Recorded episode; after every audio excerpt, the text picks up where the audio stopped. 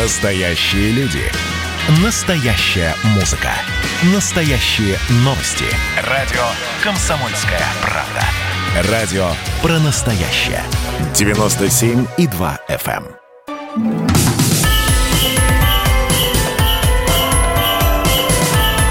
С Новым годом, страна!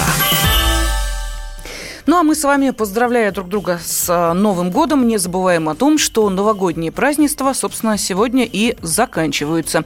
Завтра начинается трудовая неделя, так что постепенно приходим в себя, но и э, понимаем, да, что, ясно, новогодние праздники оставили солидную брешь в семейном бюджете, все-таки развлечения, подарки и прочее-прочее, надо ее каким-то образом латать и деньги зарабатывать. Ну, в общем, желаю всем зарабатывать их так, как заработал их в две тысячи двадцатом году Илон Маск, который стал богатейшим человеком планеты. Его состояние превысило двести миллиардов долларов. Да, выросла на четырнадцать целых пять десятых миллиардов долларов. На второй строчке рейтинга основатель и глава компании Amazon Джефф Безос.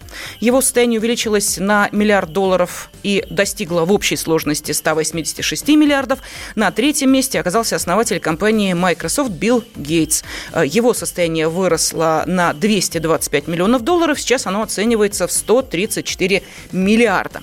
Но, собственно, на чем же заработал в прошлом году Илон Маск? Если вас это интересует, с удовольствием скажу. В результате роста курса, курса акций Tesla его состояние, собственно, и увеличилось на достаточно рекордную сумму. Опять же, если кому-то это интересно, то в течение две тысячи двадцатого года акции Tesla подорожали на шестьсот тридцать процентов. Вот как. Но почему э, сейчас э, это важно, я объясню чуть позже. Сначала хочу представить э, нашего эксперта, популяризатор космоса Виталий Егоров. С нами на связи. Виталий, здравствуйте. Здравствуйте. Здравствуйте. Ну вот смотрите, про Илона Маска заговорили, сразу начинаю думать, эх, мне бы такие деньги, я бы их потратил на, и дальше идет достаточно солидный список. Ну, так думают все, только не сам Илон Маск. Он их собирается вложить все эти деньги в одно предприятие, и это ни много ни мало, а заселение Марса. Богатейший человек мира решил продать все имущество ради этого. Илон Маск готов расстаться со всем ради того, чтобы заселить Марс, ну, как он обещает, к две тысячи пятидесятому году. Виталий, это вообще возможно? Ну, за двести миллиардов долларов, конечно, это невозможно, но в данном случае он будет вкладывать, конечно, не в строительство домов на Марсе, а в развитие технологий, которые позволят, дадут человечеству эту возможность. То есть и Starlink, и вот разработка его Starship'а. Все это лишь шаги к его цели, озвученной вот колонизация Марса. Это довольно ранние шаги, несмотря на то, что он уже достиг больших успехов в этом направлении. И двигаться туда еще долго. И, конечно, вкладываться туда придется много. И не только Маску, даже несмотря на то, что сейчас он самый богатый считается. Ну, вы знаете, я вот теперь объясню свою логическую цепочку, почему я начала, собственно, с Теслы и э, такого рекордного э, подорожания акций Тесла. Э, ну, все-таки шестьсот тридцать процентов подорожания за год – это действительно солидно. Дело в том, что в середине декабря э, Маск признавался, что в очень плохие для Тесла годы он э, пытался продать э, акции э, не кому-нибудь, а, собственно, э, Эплу. И э, говорил о том, что предлагал Тиму Куку обсудить покупку компании Tesla, тот от встреч отказался. И действительно, времена были не очень хорошие для этой компании. Как мы помним, да, в шестнадцатом был представлен эта модель, в семнадцатом начали выпускать, дальше просто крах, провал и прочее, но тем не менее... В двадцатом году вы посмотрите, что произошло. Может быть, действительно, те, кто относится к идеям Илона Маска скептически, не вполне правы, и то, что сейчас кажется ну, какой-то такой абстракцией и чем-то неосуществимым, к две тысячи пятидесятому году станет реальностью. Вот есть ли у Маска силы, возможности и средства для этого? Самое главное, что есть у Маска, это то, что называется визионерство. То есть он способен видеть э, или предвидеть развитие рынков различных и э, начинать или даже создавать их. Э, создавать сегодня то, что будет востребовано не сегодня, а завтра. Как правило, эксперты в своих оценках смотрят на сегодня. Они смотрят на прошлое анализируют его и э, смотрят то, что востребовано сегодня. И, естественно, если исходить из этого, э, многие идеи Маска либо не востребованы, либо вообще абсурдны, как вот идея там бурить землю, чтобы машины там ездить могли. Э, и он действительно не, не, естественно, не пророк, не провидец. Это такой же человек, просто продумывающий на несколько шагов вперед свои действия и действия там всего, что его окружает. И где-то он угадывает, как с Теслой, где-то там его идеи могут быть сомнительными, вот как, опять же, с той же Боринг Компани, бурильной компанией. То есть в данном случае его идея с Марсом – это вот такая большая идея о том, куда человечество будет развиваться, и самое главное, ему хочется, чтобы оно туда развивалось.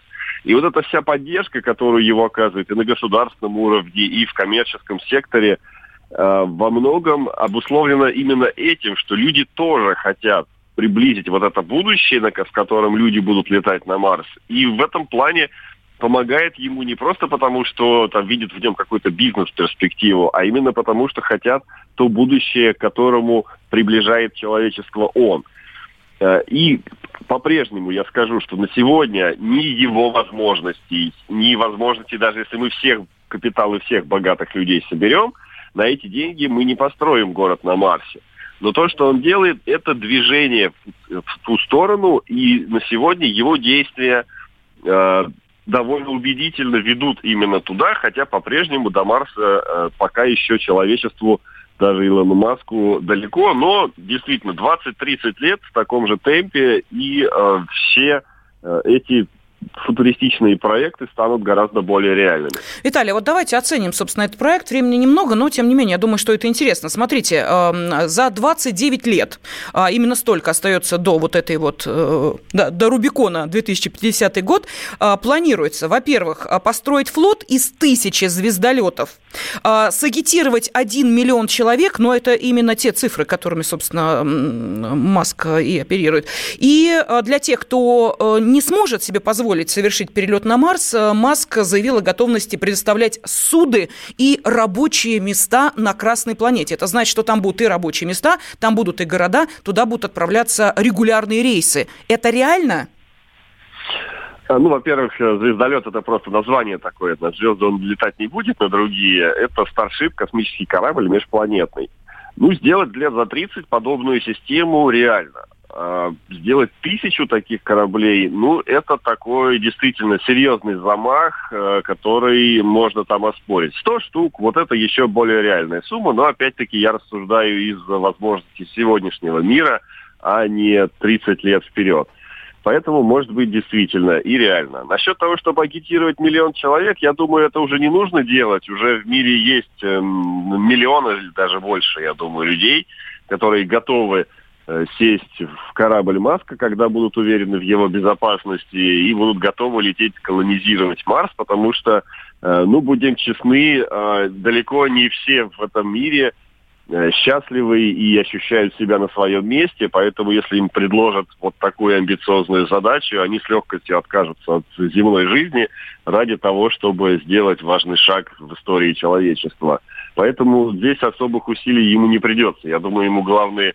Усилия придутся, придется отгонять большую толпу желающих, которые там не могут оплатить и не очень полезны э, с производственной точки зрения на, на Марсе. То есть, проще говоря, там... Виталий, он хочет создать на Марсе дивный новый мир? Он хочет... Дело не в дивном новом мире, а в том, что он хочет на Земле создать такой новый мир, который э, будет давать возможность людям летать на Марс. По сути, то, что он делает, близко к идеям коммунистов, когда они, вот там, большевики, рисовали дивный новый мир на Земле, который мы вот сейчас построим, вот сейчас пятилетку закончим, mm-hmm. и э, совсем у нас чудесное государство и чудесное общество будет построено. Спасибо. Популяризатор космоса Виталий Егоров был на связи с нашей студией. Ну, а российский сенатор Алексей Пушков сказал, что если Маск сам полетит, вот это будет доказательством. Все остальное лишь слова, пиар и бизнес.